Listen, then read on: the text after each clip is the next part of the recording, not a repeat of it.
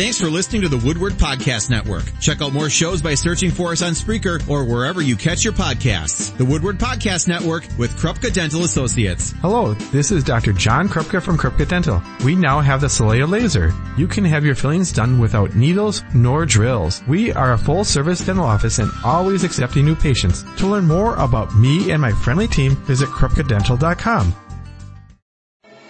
Here's the latest from the WHBY Omni Glass and Paint News Center. Good morning. It's 504, mostly cloudy and 61. I'm Carol Patrici. The number of new coronavirus cases in Wisconsin takes a jump on Wednesday. The State Department of Health Services reports 243 positive tests. That's up from fewer than 100 on Tuesday. Another 16 deaths were reported, but only four were recent as the state continues to clean up previous reporting. That brings the total to 7,110. Both Winnebago and Outagamie counties added one death to their totals. The Fox cities are about to reach another milestone in the fight against COVID-19. Appleton Health Director Kurt Eggebrecht says the case burden in the region continues to drop. So we are at a moderately high, but very close to entering the moderate category, uh, which we likely will will uh, enter into next week as our case counts are going down again this week. Appleton is also approaching 50% of its population getting at least one coronavirus vaccine shot. Neenah Mayor Dean Kaufert is waiting to hear back from the governor's office and the WEDC on what they can do to convince a paper company not to close. On Tuesday, Clearwater Paper told their nearly 300 workers the facility is shutting down. I just don't think we should give up yet. You know, this mill's been there for over 100 years. It's part of our legacy here in the Fox Valley.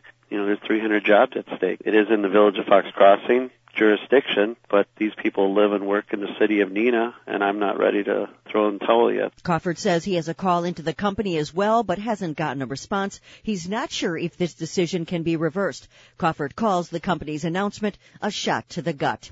Imagine Fox Cities will hold a series of virtual discussions on class and privilege based on new guidebooks. Kimberly Barrett co-chairs the Belonging Committee. This is the second set of free guides put out by the group. Barrett says the first set addressed issues of racism. The goal is to help people develop skills to talk about difficult issues. Another issue that sort of underlies all of the ideas related to diversity, inclusion, and exclusion is the issue of power. And power really relates to social status. Imagine Fox Cities is teaming up with the Appleton Public Library to present the virtual conversations. A 90 minute discussion will be held the next four Thursdays at noon starting today. To register or get a free guidebook, go to Imagine Fox Cities website.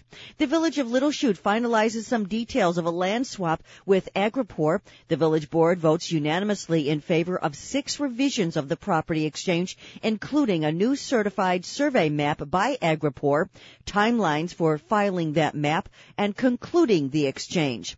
Village Administrator James Fenlon also outlined when Little Chute will vacate Karen Drive under the revised development agreement and that it only is going to occur once. Uh, a number of things happens. A, they, successfully close on the purchase of the property that they've successfully acquired the title to Spearings property, that Agropur and the village have swapped the properties as described uh, in paragraph six of the development agreement, then the village would vacate Karen Drive. The property exchange is part of Agropur's plans to build a new facility in the village. The Kaukauna Plan Commission will hold a public hearing this afternoon on a proposed hotel and apartment complex in the downtown business district. Sleep Inn is looking to build a 67 room hotel in the 200 block of Law Street, while the 101 apartment unit would be built in the 100 100 block of East Wisconsin Avenue.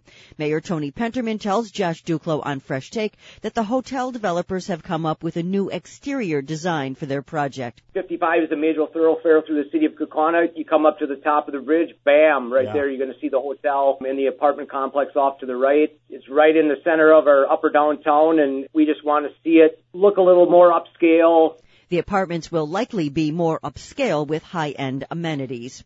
Check out the latest news on the WHBY app. I'm Carol Patrizi, WHBY News. Judy was boring. Hello. Then Judy discovered ChumbaCasino.com. It's my little escape. Now Judy's the life of the party. Oh baby, mama's bringing home the bacon. Whoa, take it easy Judy. The Chumba life is for everybody. So go to ChumbaCasino.com and play over 100 casino style games. Join today and play for free for your chance to redeem some serious prizes. ChumbaCasino.com. No purchase necessary. Void where prohibited by law. 18 plus terms and conditions apply. See website for details.